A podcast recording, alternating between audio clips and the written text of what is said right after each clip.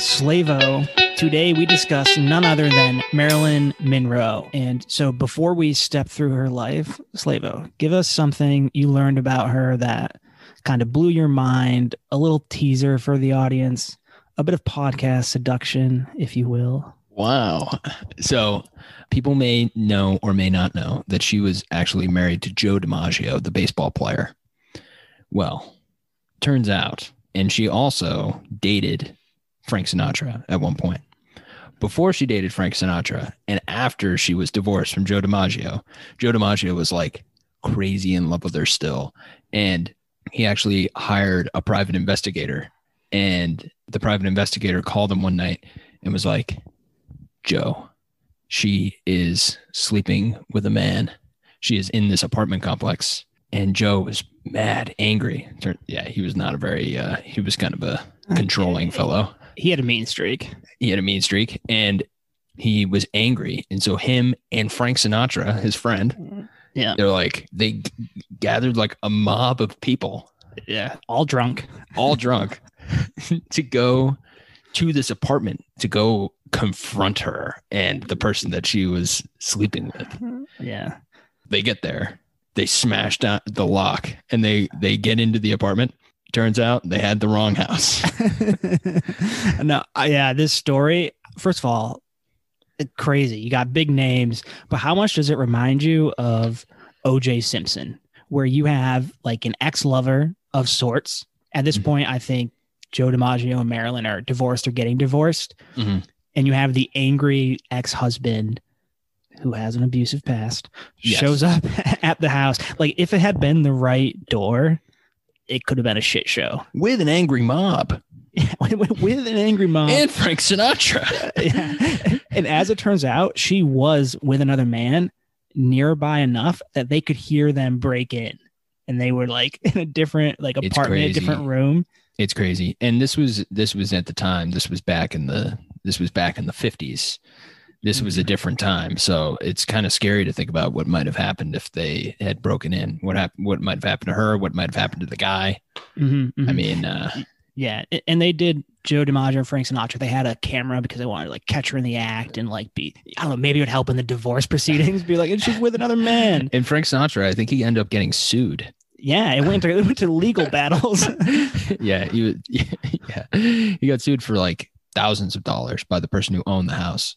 Yeah, um, for, you know, the whole uh, break-in, filming, angry mob. Yeah, absolutely wild story.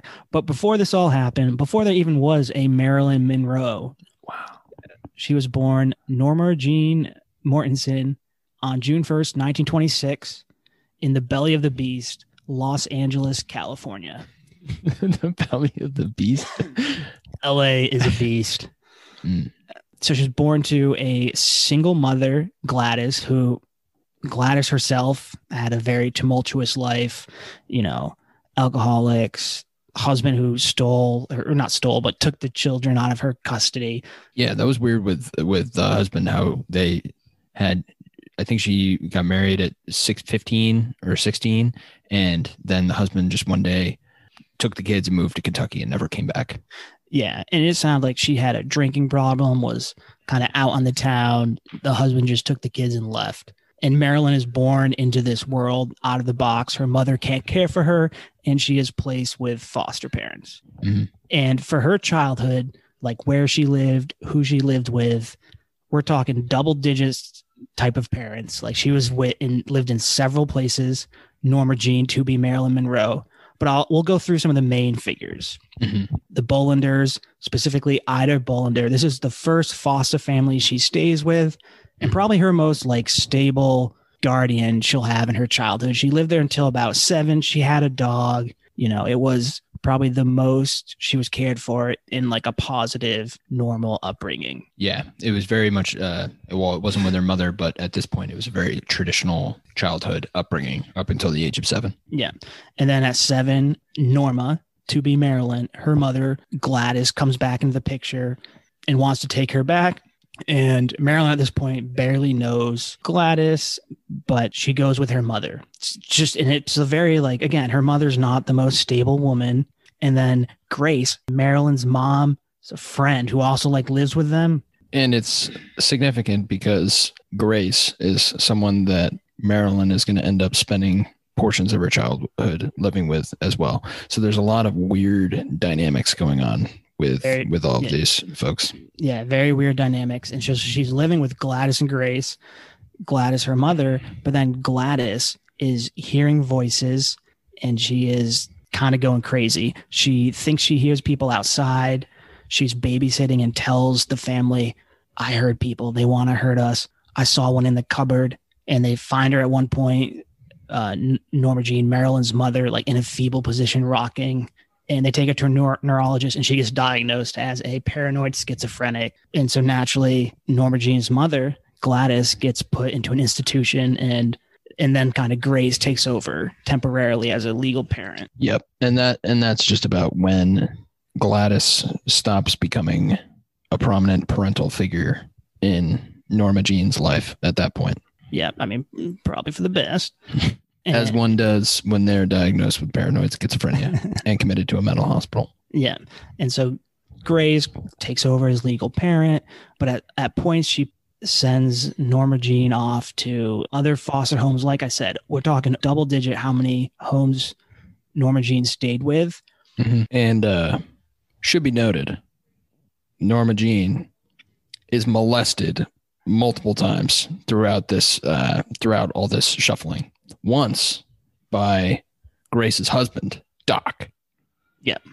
And so that, I think, played a factor, which is weird because she, well, that's not weird. It's actually kind of sad that she like goes back to their family at some point later. And then there was also uh, George Atkinson back when her mom first got her house. There was an issue with, with him as well. So Norma Jean is definitely the victim of not only a lot of shuffling, but also sexual abuse at, yeah. at, at these young ages. Yeah. Awful stuff. Like these are the people who are supposed to be, in some respects, the guardians, living in the same houses as her, around her all the time, supposed to help her. Norma Jean has basically no one to really advocate or care for her. She has no stable figure, and they're taking advantage of this young girl. It's very just terrible stuff. It's just a, a, a rough, rough childhood for Norma Jean to become Marilyn Monroe. And which I feel like, why, I don't know, do you agree with this, that I've, a lot of performers and artists have tragic backgrounds? Yes. I think there's, and they say like comedians, the best comedians come from tra- tragic backgrounds as well, mm-hmm. that they have like a lot of personal issues. Yeah, I mean, P- Pete Davidson, his dad died in the nine eleven fires. I mean, tons of comedians have struggled with addiction, and actors and singers, songwriters. I think that uh, tragedy and sadness and those things a lot of times kind of just bring out genuine artistic ability a lot of times. Yeah. So, and I also think that it's possible that people who maybe have those kind of issues, whether it be addiction or whether it be kind of some sort of sad thing in their past, striving to go out and be an artist, being on stage, being in, on the movie screen, putting yourself mm-hmm. into a character where you're making yourself into something. I think in the case of Marilyn, she went to the movies when she was a kid and she saw the people up there and she was like, this is where I want to be. I want to mm-hmm. be on that screen. I want to play house and have yeah. like the perfect life. Yeah, it's a good point. But she very much kind of grew up, grew up around it. And yeah, probably used tragedy in her past to kind of express genuine feeling or have the desire to kind of be that celebrity. But yeah, it definitely seems to be a pattern, yeah. I believe. I think people who have tragedy in their background and kind of embrace it and use that to maybe bring some something out of themselves, I think that resonates with audiences. I think people want to yeah. see everybody experiences some sort of sadness, tragedy, um, struggles in their life.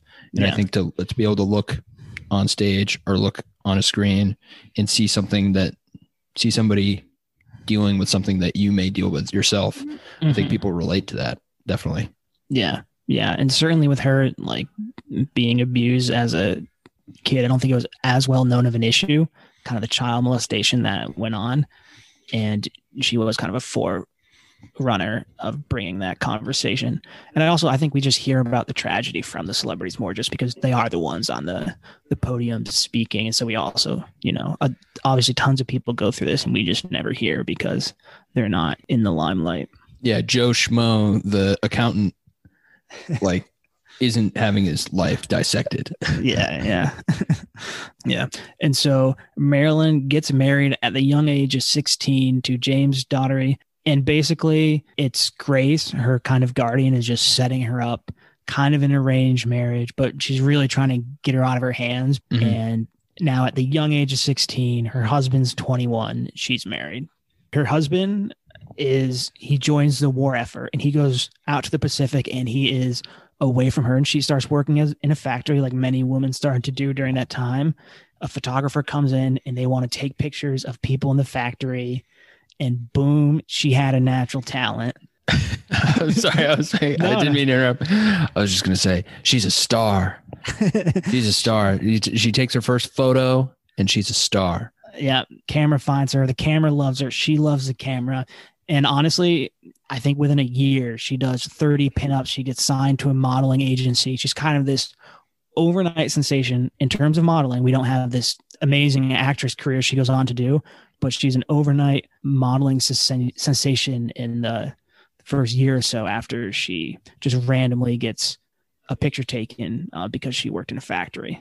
Yep. And at this point, should be noted, her hair is brown, not blonde. Yeah. It's like a chestnut. I was, I was so surprised.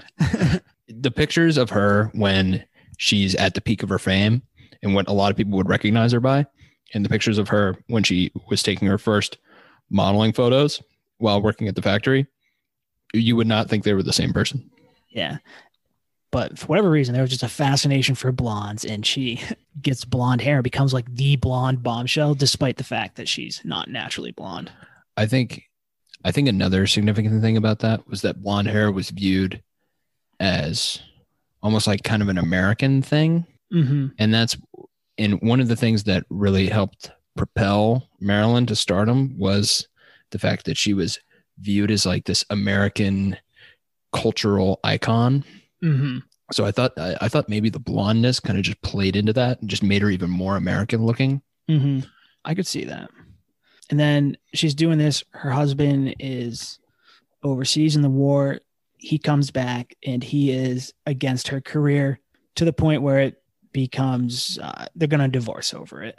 Mm. And I mean, you know, it was almost an arranged marriage of sorts. She was so young when she got into it at like sixteen, you know, it's probably for the best. Yeah. And she was very bored in the marriage. And I think she was just ready to kind of spread her wings.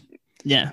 Felt like it was definitely for the best. She starts to turn her sights to the movies. She signs a couple small deals. Fox has her for a bit. They release her. Columbia picks her up. She's doing acting classes, but nothing really sticks. And this made me think of, have you ever heard that homeless people in Los Angeles, the belly of the beast, are like very good looking? What? Really? Yeah. Yeah. People say that the homeless in Los Angeles have like blue eyes, good jaw lines. They're very good looking because a lot of them went out to be actors and actresses. You know, we're told for from a young age that they're attractive people, and then things don't work out and it's like a very tough business and they become homeless. So I, I have like a cousin who lives out there. I've just heard a lot of people say like, you will not find a more attractive homeless population than Los Angeles, Hollywood, that area. Really? I guess that's interesting. Yeah. They, there's a lot of people that, uh, that move out to L A. I feel like maybe everybody knows someone that moved out to L A to pursue their acting career. So yeah.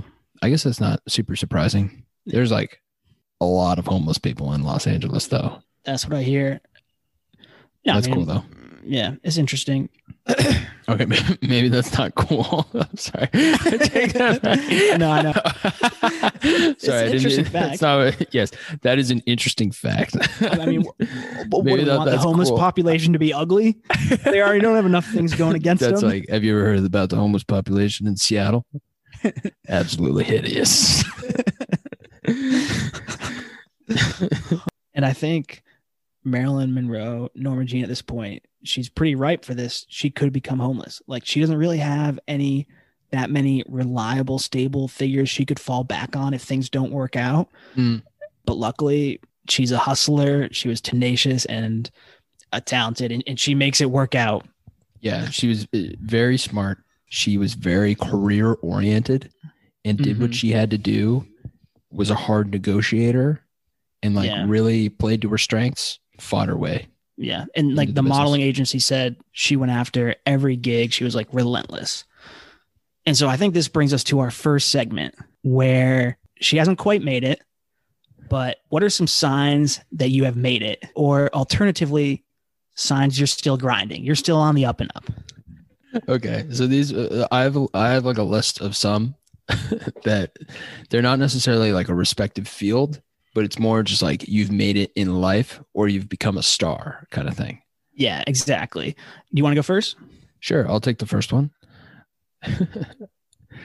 If you don't have to pay the cover at a club, Ooh. this is, this is for uh, maybe more for, I think normally it's men that pay covers at club. I don't know. I don't go to that many clubs, but um, if you, if you go to the club and you don't have to pay a cover because they kind of, they're like, you, yeah. you belong here. I feel mm-hmm. like you've made it. Oh, that's such a good point. If they're doing favors for you because of who you are uh-huh. or how you look like, that's a good sign. So when I have people work around your schedule. And so Marilyn Monroe, she was notoriously late and inconsistent in showing mm. up to movie sets. Like later on when she's crushing it and she's bringing in all this money mm-hmm. that producers would plan around her. They would have a set of days where they're like, okay, we know she's just going to randomly not show up. So we have like backup sets we can do for on those days when Marilyn just doesn't show up. But I mean, they can't do anything about it because Marilyn Monroe is bringing all the money. She's so important. When she got to that point, it's like, okay, she's big time now. Yeah. And early in her career, it kind of hurt her because she was kind of hard to work with. But then as yeah. it went on and she was like the name ticket, then uh, then she got to do that. So that's that's a great point. Mine, anytime if you have a signed picture on the wall at a restaurant, oh, that's you know those so pizza true. places that, that like you yes. go in and they uh, and they have all the pictures on the wall of people yeah. shaking hands with the owner and yeah, they sign yeah. them. If you can, if you can get on that wall, if you're notable enough that they'll put you on the wall with a signature, then you've made it. Absolutely. I mean, that's the real Hall of Fame. That's the who's who, no doubt. Okay, so he, here's one, a sign that you're still grinding. If you're eating Kraft mac and cheese or ramen noodles, like that's a sign that you're you're still on the up and up. You're like in a dimly lit apartment working on your playwright. Can I edit that? Can yeah. I say, if you're still eating Kraft mac and cheese or ramen, out of necessity. yeah, yeah, I mean, I love it. It's delicious. Because maybe, I mean, there, I mean, there are people out there that are probably like, I've made it and I love Kraft mac and cheese. So maybe, but, but a lot of times like ramen, one hundred percent, something like yeah. sometimes th- th- that's all you can afford. Yeah. And you don't have time to make anything because you're just grinding, trying to make it. Yeah, exactly. You haven't quite made it yet.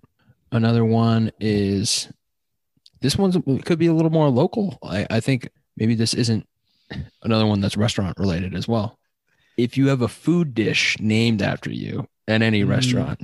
So if it's like Joe's steak and cheese, Joe's cheesesteak, or Bill's burger, or, but if you have, if you have a dish named after you at a restaurant, you've kind of made it specifically in that restaurant. Absolutely. You're big time. They're using your name for marketing. Mm-hmm. Here's a sign, a, another grinding one. You're still on the up and up. If you're crashing at people's places and like staying on the couch, just trying to couch surfing, yeah. couch surfing, which Marilyn had to do when she was hustling, making her way to the top. She was sleeping at a lot of her friends' houses. So I think that's a sign that you're, you're still on the up and up. Yeah, definitely. If you're, if you're couch surfing, if you're, uh, you, you need, you need that cash. You don't, maybe you don't have the income coming in yet. And uh, you can't afford your own place. You're still on that grind, which is nice. Mm-hmm. Really, anytime you're eating the same thing like seven days a week as well. This is kind of on the ramen thing. But if you're like, yeah. I make a sandwich and I just eat that every single day, I I feel like you're still on the grind. Yeah, yeah. And for all those people grinding, like, it's about the climb, you know, just keep at it. I mean, a lot of it's about the journey. You know what I mean? Mm-hmm. A lot of people think, hey, once I get to this point, then I'm going to be happy. But you just got to try to enjoy yourself on your way there. And I think people absolutely. On the grind, a lot of your fun memories are going to be that time that you were couch surfing. Yep, absolutely. You're going to look back on it fondly. Definitely. Another one I was thinking was, if you don't look at the price tags, if you go to a restaurant mm-hmm. or uh, mm-hmm. a, see, now I'm saying the restaurant. Well, I mean, that could also be a thing. If you go to a restaurant and you just don't pay attention to how much the dishes cost. Somehow all these segments Slavo brings back to food. We have another segment later that I will also bring back to food, but okay. But this, okay. This could go for a restaurant, or it could go for, if you go to the Gap or some clothing store, if you go there and you say, oh, I'm just going to get the entree. I think a lot of people will agree with me. I go to a restaurant. Let me check the burgers. Those are a little bit cheaper than the entrees. Maybe I'll save ten dollars here and there. If you've made it, you're just going to pick what you want. You're yeah. not, you're not going to take that into effect. Maybe you'll get an appetizer as well. Yeah, absolutely. If you're in the Chipotle line and they say extra guac and you don't have to think about it, you made it. That's the number one. That's the number one. If you just get guac at Chipotle, you've made it. Yeah. Okay. So one, I think kind of happens is people have glow ups. And I'm going to give two examples. Jeff Bezos. Like, if you look at the pictures of him when he's grinding and starting Amazon, he's just like dweeby little nerd. And now Bezos is jacked. He's an intimidating dude. I don't know how much he's grown up. Dude, I'll, I'll show you some pics, man. Yeah. I've seen the pics. He's definitely gotten more buff, but he's. Yeah, yeah. Or what about, so Elon Musk, back in the day, he was like bald. Okay. Now he's got a nice head of hair. Where'd that yeah, come from? I don't know from? how that one worked. I don't know how that one worked. I think the Martians brought it to him. Yeah, yeah. Because uh, whatever whatever he did is what I plan to do if needed. Hopefully, I've made it. So there's another thing. If you've, you've made it, if like all of a sudden those glow-ups, this is exactly what you're talking about. If like all of a sudden one day, maybe maybe it's going from the top. Maybe it's going from the back. Something that happens to a lot of men and women. Mm-hmm. If all of a sudden one day, I can't snap my fingers, but snap your fingers and you've got a full head of hair, or you've got perfect teeth one day, then yeah. you've made it. I think about a soccer analogy. Do you know uh, Jurgen Klopp? No. He's the manager of Liverpool. Mm-hmm. And if you look at pictures, he used to manage a team called Borussia Dortmund in Germany. And if you look at pictures from him, and this is not to, I'm not trying to insult Jurgen Klopp, very good looking fellow, but he did have some, uh, some tough teeth situation, teeth, teeth alignment situation. All of a sudden one day he's, he was at Liverpool, perfect, the whitest teeth you've ever seen. And you've made it when that happens. You just, yeah, all of a sudden yeah, one day yeah. you just have like perfect facial features, then, uh, yeah. then you definitely made it. So I agree with Absolutely. you there. The, the instantaneous glow up. Yeah. And I will say I have a ton of respect for people who make it and don't do the glow up. They just, you know what I'm saying? They, do you have any they good own who they are. I feel like a lot of people get big and just like kind of own who they are. You don't really think about it. I don't want to start naming people who need a glow up. Yeah. Naming names. Yeah. Who are people who should have gotten a glow up, but didn't? Like, you said it. all right. All right. Like uh, Adam Sandler just like, looks like a slob all the time, but he owns it. Uh, he has a great personality. A yeah. Like he, just, just be who you are. Yeah. I mean, that's a great example. And the fact that he hasn't glown up is a glow up because his personality is just so, he's just so steadily Adam Sandler that people like him more yeah. than they would have if he had done what Absolutely. was typical. Yeah. I mean, everyone out there, you're you're fine just the way you are. Yeah. Unless you like, unless you like murder and rape kids, then you should probably Jesus. Or adults. uh, I mean, like, give me. Is it a crime of passion? I can. So the acting thing not working out right away. So she goes back to modeling mm-hmm. and, you know, maybe poses for some commercials, still taking acting classes. And during this time, she does a nude photo shoot under the name Mona Monroe. It's in a calendar, I think, at this point, but she's not quite the big celebrity. It comes out later when she becomes this big actress. But this is the time when she poses for that nude photo shoot. Yeah, it came out. It comes out years later that that she had done it, and uh, was a big scandal when it came out. Oh yeah, and everybody was. And this was kind of where Marilyn Monroe, she kind of did these things where they were these big scandals, and mm-hmm. she was the one who was willing to. Um, she would have her dress, like the shoulder strap would pop during a press conference or something like that, and were all these things that were seen as like completely unheard of, mm-hmm. but she was kind of at the forefront of these publicity moments mm-hmm. that seem to become very popular nowadays. Yeah, exactly. With the photo shoot, she was told to by the producers, and this is later on, but she was told to lie and say, oh, it's some lookalike, I don't know who it is. But she intelligently scheduled the meeting with the reporter just herself, and she was like, no, it was me. Like, things were tough. I was trying to make a buck, and gets a ton of publicity. It really promotes her brand, kind of smart marketing by her. It's like a bold, independent woman. Mm-hmm. Mm-hmm. um, mm-hmm. and, and she's starting to learn the Hollywood game. And a little bit later, she becomes the mistress of Johnny Hyde, a V P of an agency. By all accounts, he was infatuated with her and really loved her and wanted to. Yeah, they were in love. Yeah, and especially on his side. But yeah, I mean, she was very fond of him as well, and, you know, said she loved him, but she wouldn't marry him. He wanted her to marry him, and friends of Marilyn Monroe were like, like, you have this guy who's obsessed with you. He's wealthy. Just roll with it. But she didn't think she loved him enough. Anyways, he's very instrumental in her life because he gets her a seven-year bigger contract with twentieth Century Fox. And a little bit after this, he dies. Like days later. Yeah. He dies. And, and she's very upset about this. Mm-hmm. She, like, you know, kind of blames herself a little bit, survivor's guilt. And I think she has a suicide overdose scare that happens right after he dies. Yeah, through this entire time period, she's kind of incrementally using alcohol, barbiturates. Confession. What is barbiturates? I mean, I Googled it. It's pills. It's and pills. I think a lot of times used for sleeping. And I do think that's how she got started, was she couldn't sleep. Um, is it like Xanax? Would that be a barbiturate?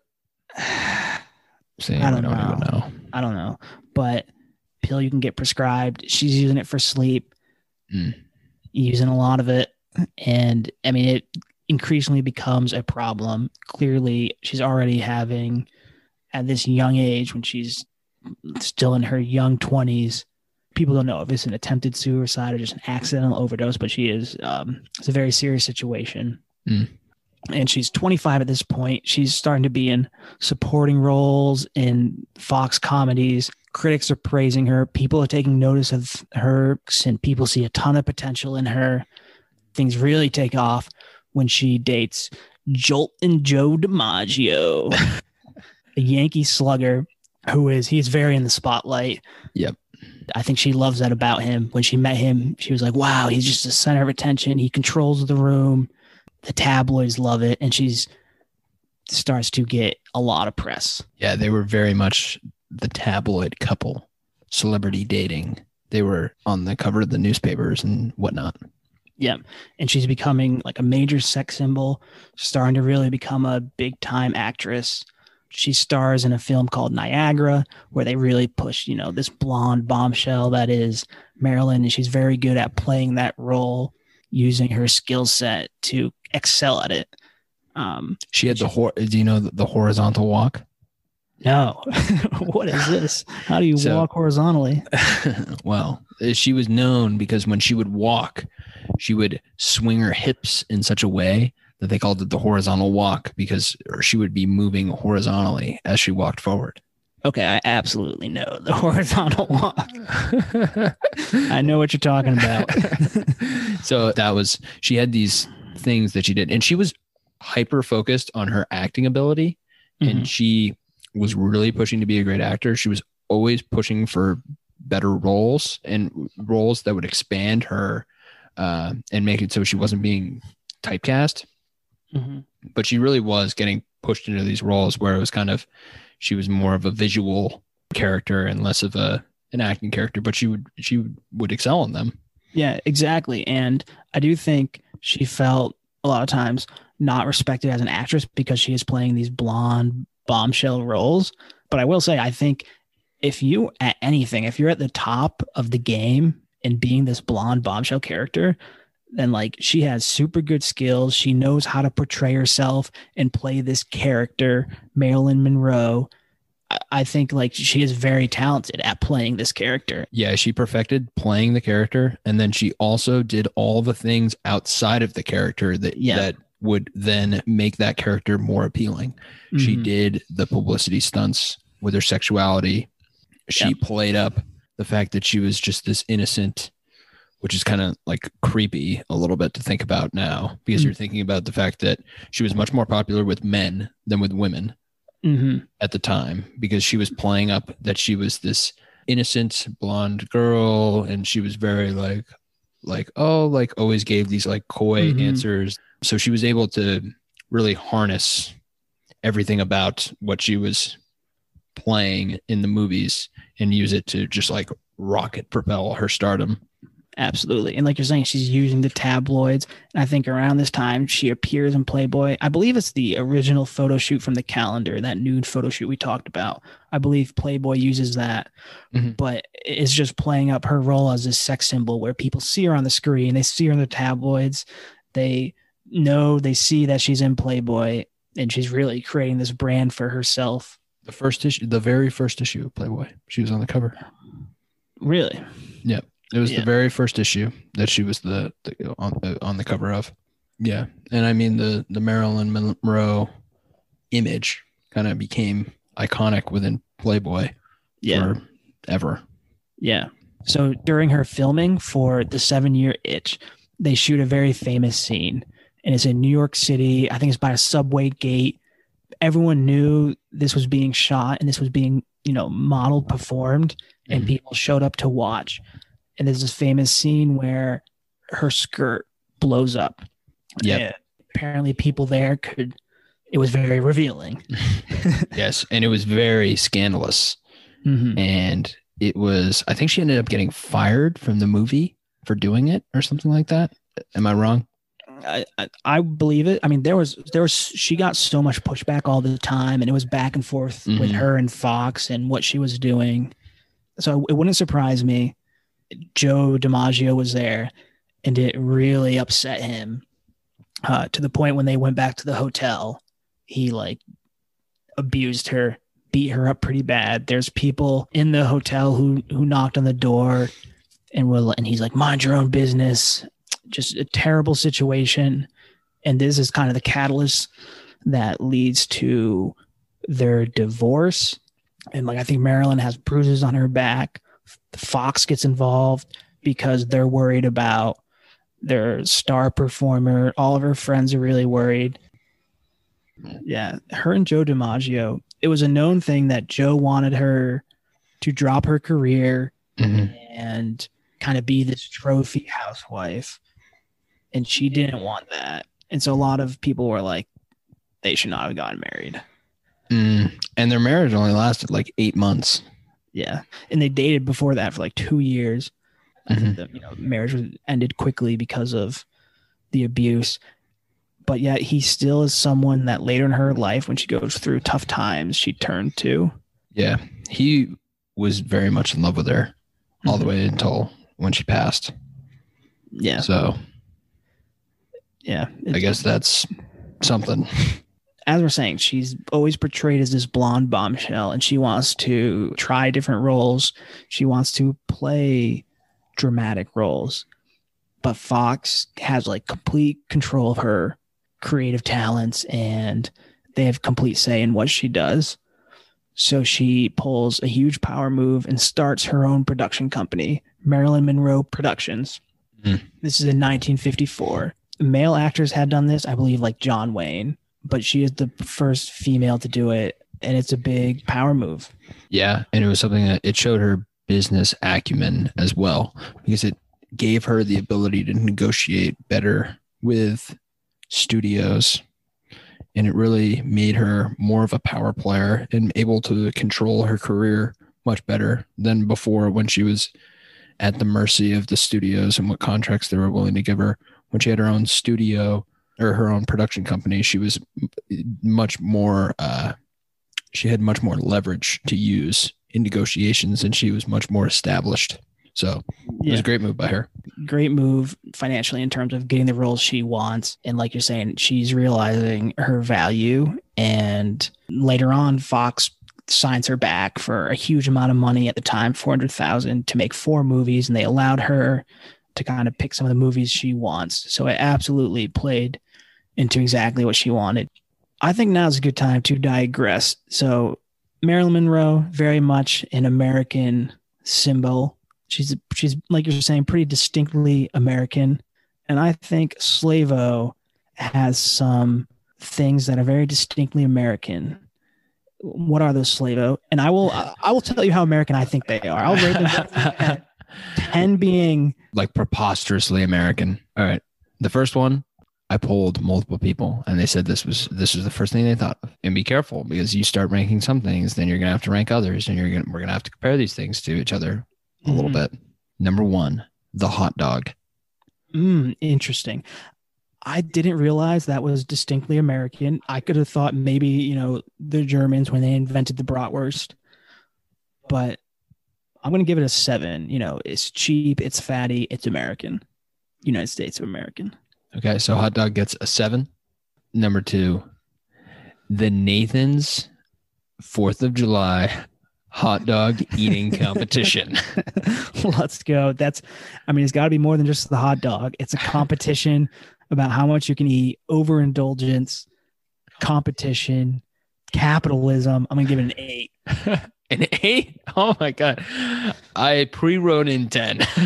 So I'm going to, I'm going to erase that. I mean, come on. It's capitalism. It's the fourth of July. It's hot dogs, and oh, it's an eating competition. fourth of July. I'm going to adjust it up to a nine. I forgot about that. Okay, all right. I'll move it to a nine. I'm sorry. I feel like I swayed that a little bit, but all right. We're in the sports subcategory now. So uh, football, American mm. football specifically. Yeah. So this one I think is very American because not very popular in other countries. We took the name of a sport that already exists, football, and applied it to a sport that is you mostly use your hands. Yeah. Like what's more American than that? Yeah. And not only that, the people who use their feet in football, everybody else calls them sissies. So I will give American football an eight. An eight out of ten. Okay. How about baseball? They say baseball is America's pastime. Yeah. This is an interesting one. I do think historically baseball played a bigger role, but I kind of think football's taking the storm a little bit with the fantasy football. But, so I'm going to give it an eight again. You know, they're kind of crossing another paths. Eight, We're at the same eight. level. Okay. Okay. Uh, final sport. How about curling? I mean, that's got to be like a Canada. Like, just we're a couple, couple curlers in Canada, just having a good time. So I'm going to give that like a four. All right, good. That was a good test right there, because I was saying a lot of things that are particularly American. I just threw that one in there just to just to make sure that the ranking scale was working. All right, now we're going to move on to politics. So this is going to be a fun. Oh boy! All right, the first one, Donald Trump. Oh boy. Okay. This I really okay. I really set you so, up there. There's a part of him like the. the overconfidence, boisterous, just like we are the best attitude that I think yeah. a lot of people associate with American. American attitudes, yeah. American attitudes. But then there's this, you know, he, yeah, I don't know. Pass. Pass, pass, pass. Okay, pass. That was good. You danced around that one well. Country music. We're now in a cultural category. Mm, interesting. You know, I think that's pretty American. Nashville. Down Nashville. I'm going to give it a seven. And the last one, this is relevant to Marilyn Monroe, Hollywood. Wow. So Hollywood's got to be up there because a lot of other countries grow up watching Hollywood movies. It's this like bastion of culture that doesn't really represent the everyday life of most Americans, but it just has such a huge cultural effect around the world, and people love the movies. So I'm going to, it's, it's something interesting, but I'm going to give it a nine. A nine. Okay. So from my list, the least American thing that I said was curling, got a four. Nice. Everything else I listed was a seven, eight, or nine. um, Hollywood and the Nathan's Fourth of July hot dog eating competition are are the most American things on the list. Yeah, sounds pretty good to me. Do you have anything that I did not list that you think may be more American than those? No, uh, but do you remember when we were with your friends in England? This was like the game we play. We were like, hey, like what stereotypes do you think of w- with Americans? And, um, you know, they said the usual suspects. That was actually around the time where uh, that was when the elections were happening with uh, that was in like the elections before twenty sixteen. Mm-hmm. And uh, and Donald Trump was like campaigning and everybody was like, what is it like living in the United States? Is it as scary as it sounds? Oh, guns. That's a thing that's oh, very American. Guns? Because people were very afraid of guns. They were like, yeah. Wow, you have guns everywhere. I was like, eh. Yeah. I know. I know. People love their guns. And the other thing, school shootings or just shootings in general. I remember being in cabs in other countries and they're like, what's up with all the shootings? And I'm just like, dude, I don't know. Like, how do you explain these types of acts? But that's another kind of, yeah, you know, that is true. Just trying to have a fun podcast here. To bring up school shootings. It's like the the rule of Hitler. Have you heard of that? No. That any argument will eventually, if it continues long enough, somebody will be compared or something will be compared to Hitler. Yeah, that is so true. Like politically or whenever people are on either sides, like eventually you just get to the point where you're saying the other side, like this is what they did before the Nazis. This is what the Nazis yeah, were doing. Like, somebody's going to get called a Nazi or something's going to be compared to Hitler or like something yeah, like that. Yeah. That's just, that's just how it goes generally. That's so accurate. Uh, yeah. It's like, it's just like any podcast. If you report the podcast long enough, somebody's going to mention school shootings and then it's not going to be fun. Yeah. And so now she is with the Marilyn Productions and working with Fox and leveraging her production company and being very successful. She mm. starts dating Arthur Miller, this like well-renowned playwright and intellectual. The Crucible. Whoa, what? Did he write it? Oh, yeah. He wrote The Crucible. Okay, he is big time because reading about him, I was like, this guy's head's too big. He like thinks he's the shit. And, like, yeah. And so she eventually marries Arthur Miller. This will be the third marriage.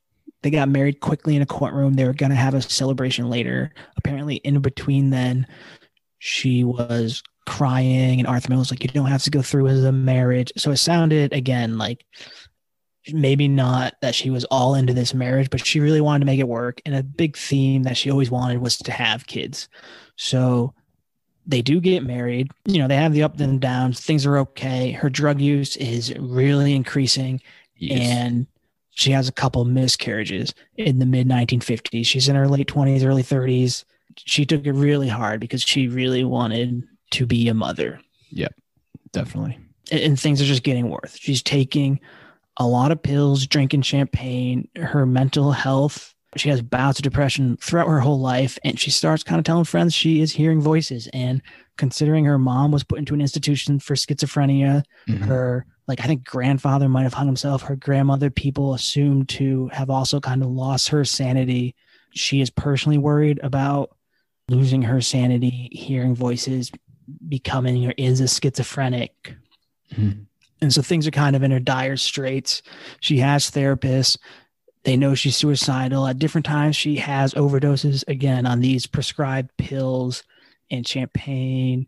And she has a lot of doctors she sees, and she kind of doctor shops to get more pills.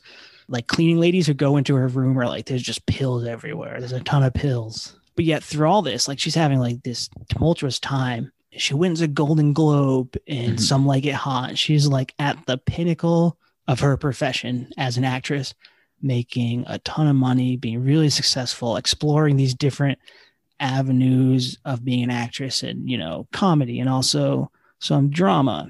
And so let's talk about the Kennedys. Okay. Let's do it. Let's do it. For her foot in the door, she was good friends with Pat Kennedy, sister of John F. Kennedy, J F K, and Bobby Kennedy. With Pat Kennedy, she, she starts going to some events with the Kennedys. And at one point, she's like invited to a dinner party with the Kennedys. And Marilyn, who kind of exaggerates sometimes, is telling her friends, like, it's a date with Bobby Kennedy, even though it's just uh, a dinner party. Mm. And eventually, she also goes to an event at the White House, or she goes to an event where J F K will be there, allegedly through a lot of sources, including, you know, like F B I journals and eyewitness sources. They exchange numbers there. And then she spends a weekend with President J F K in Palm Springs resorts. There are multiple witnesses who see her there. Again, journals kept by the F B I. By all accounts, she spent the weekend there, and they people were like, yeah, they're like kind of all over each other. They were drinking. Mm. There's also another Secret Service who spoke on anonymously, and he said, because a lot of people are like, oh, there's this long drawn out love affair between the two. And he's like, trust me, like I knew of all J F K's infidelities and ongoings. She was there one weekend. She became super interested, and she would call the White House and try to get in contact with him all the time. But J F K kind of ghosted her. I agree. I think it was just like the one weekend. Yeah. The one event. Mm-hmm. The one encounter. Yeah. And I do think she was super interested, and she was telling her friends stuff like she was seeing Bobby Kennedy, but that wasn't really collaborated. A lot of people think he might have driven her home one night. And so maybe something happened also with Bobby Kennedy. And I mean, again, she's really good friends with Pat's, like goes on vacations with Pat Kennedy. Yeah. Well, wow. And then of course there's the birthday performance, Madison Square Garden, which is crazy. I never realized there was at Madison Square Garden. Like, this is a huge arena. It's it seems like a preposterously large venue for a birthday party. And people can just show up, and they have a ton of people performing. And so Frank Sinatra is one of the performers. And then Marilyn comes on near the end. She sings Happy Birthday. It's kind of like seductive the way she sings it. She wears mm. revealing clothing, which was not the clothing the people kind of instructed her to wear. People, of course, read a lot into it. Jackie Kennedy wasn't there. And this was when the tabloids started kind of to blow up, saying that they had some sort of affair because of how she acted during the performance. Yeah. Um, yeah. So things are getting worse. She's taking a lot of pills, battling her depression and probably schizophrenia. Schizophrenia. I don't know if she was ever technically diagnosed with it. I think she was, to be honest. She had a lot of health problems too. Like, she had issues with her gall, she had gallstones.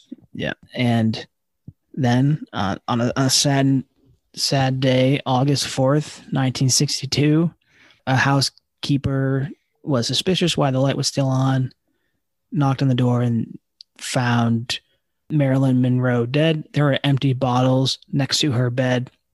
The coroner ruled it as a probable suicide.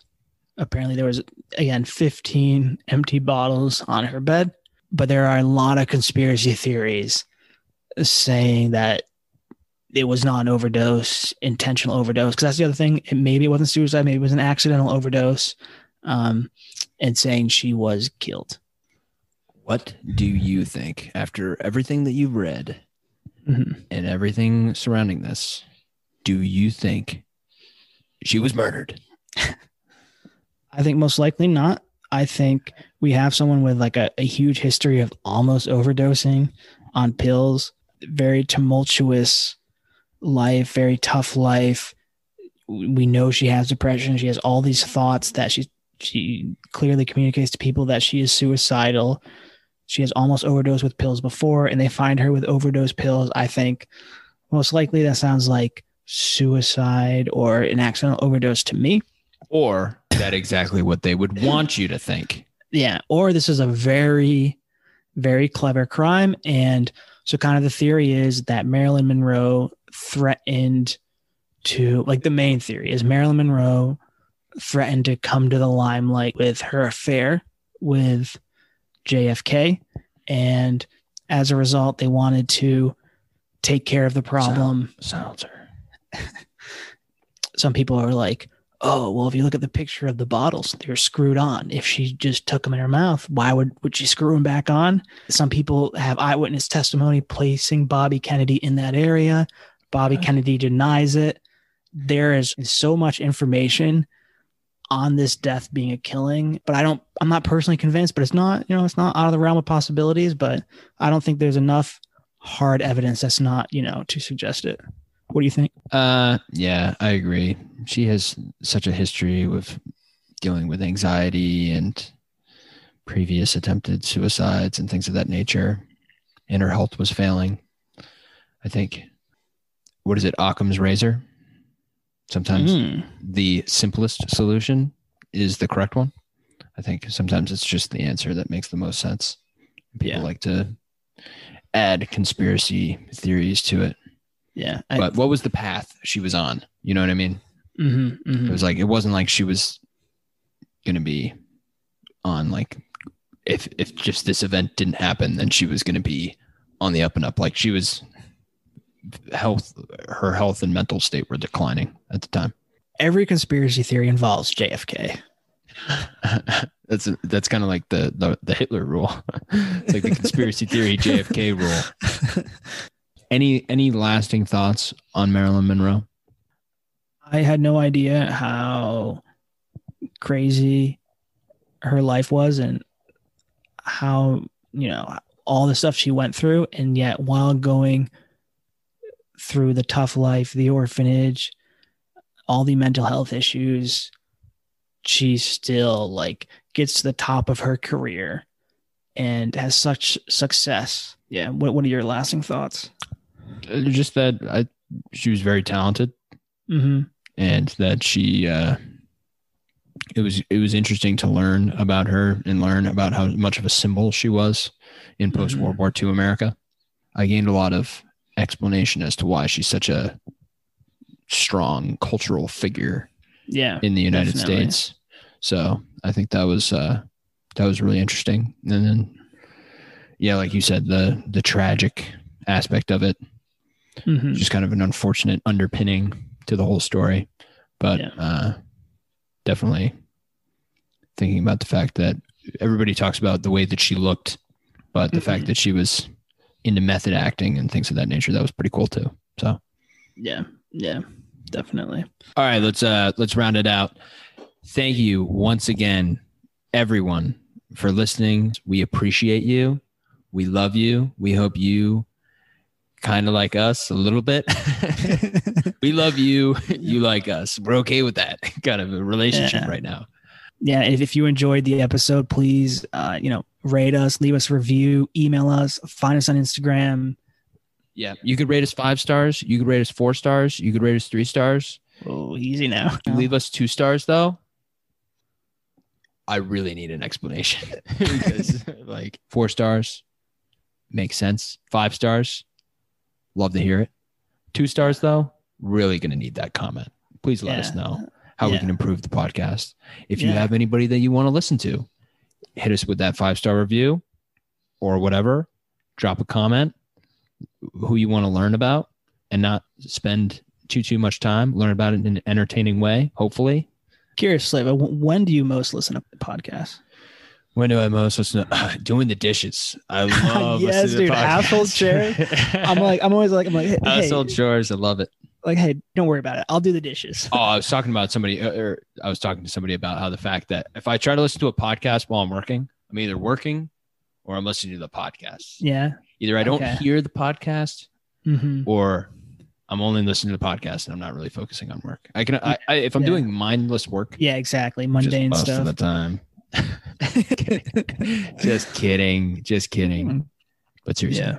Yeah. yeah. Some of the times working out, a, a new one that I did recently was falling asleep. Like usually I watch a show or something, mm. but sometimes you don't want that like visual screen yeah, that's, looking that's at it. And it's just kind of nice to like. Another big one, driving. Yeah. Big podcast. Big one. Yeah. Yeah, I would say those are my big, those are my big times. Yeah. Thank you, everyone. Take care, everyone. Take care. Toodaloo. Toodles.